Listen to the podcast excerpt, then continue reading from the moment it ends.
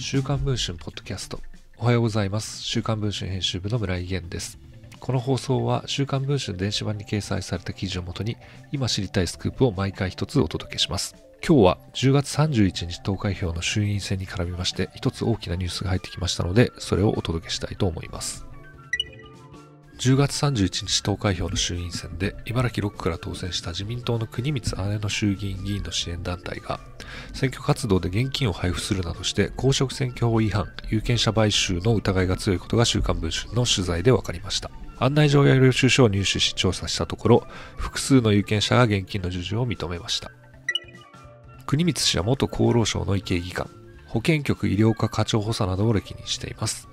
退官後2017年の衆議院選で初当選を果たしています。2018年からは岸田派に所属しており医師免許を持った国光氏は地元でワクチン接種を自ら行うなどコロナの専門家をアピールしてきました。ただ今回の衆院選では野党が候補者を一本化。保守王国茨城にあって激戦区の一つと見られていました。そこで応援演説に現れたのが岸田首相や安倍元首相でした。岸田首相は10月26日茨城6区に入りロックは大激戦区ですが何としても国光綾乃を勝ち抜かせてくださいなどと訴えていました安倍氏も翌27日に応援に入っています結果、国光氏は野党候補に約1万2000票差をつけ2回目の当選を果たしています。この岸田首相の応援演説に問題が浮上しています。茨城県運輸政策委員会が専務理事名で自民党総裁岸田文雄氏遊説への参加協力につきましてと題した案内状を運輸政策研究会参加の石岡土浦上層の関係支部長に送付していました。茨城県運輸政策研究会は茨城県の自民党の県連に献金をするなど自民党の支援団体として知られています。案内状には岸田氏の応援演説の日時と場所に加え以下のような文言が綴られていました。推薦者である衆議院議員国光綾乃氏より別点の通り案内が送付されております。要請人員につきましては問いませんが最大で5名以内としご協力いただける範囲でご協力をお願いします。国光氏から送付されたとする文章には右肩に小さく事務連絡の文字そして岸田文雄自民党総裁来たると大文字で強調され演説の日時と場所が記されていました。さらに案内状の文面にはこう続いています。参加者に対しまして日当5000円をお支払いさせていただきますので名簿にてご報告をいただきたくよろしくお願いします。公職選挙法では選挙運動で金銭を支払うことができるのは事前に登録したウグイス城など例外的な一部の選挙運動員に限ると厳格に定められています。総務省選挙課の担当者はこう解説をしています。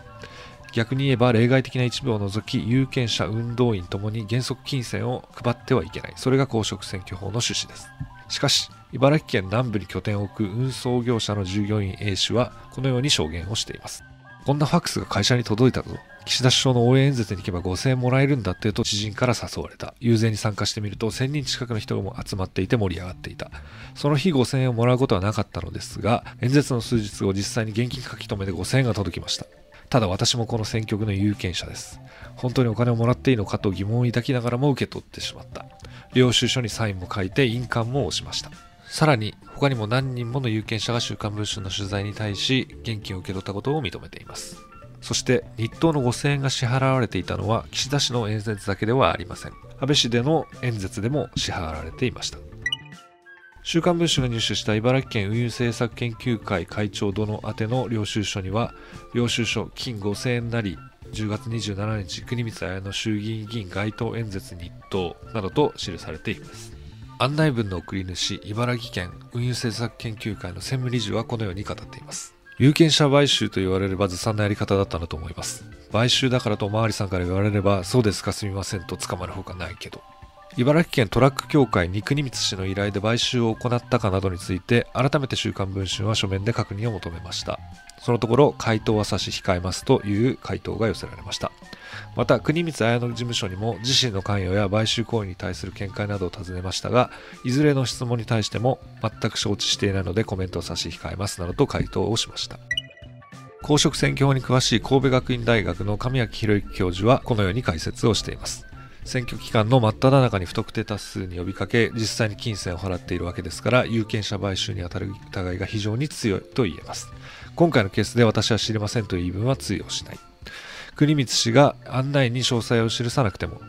教会が動員をかけてくれるという親密な関係性も伺えます。公選法上の直接の買収者は県研究会ですが、今後捜査が行われれば、国光事務所の関与が明らかになる可能性が高いでしょう。公職選挙法が極めて厳格に定められているのは民主主義の根幹だからです。今回の衆院選でも日本維新の会から当選した候補者の運動員がビラ配布の報酬として日当1万3000円を渡す約束をしたとして公選法違反の容疑で逮捕されています。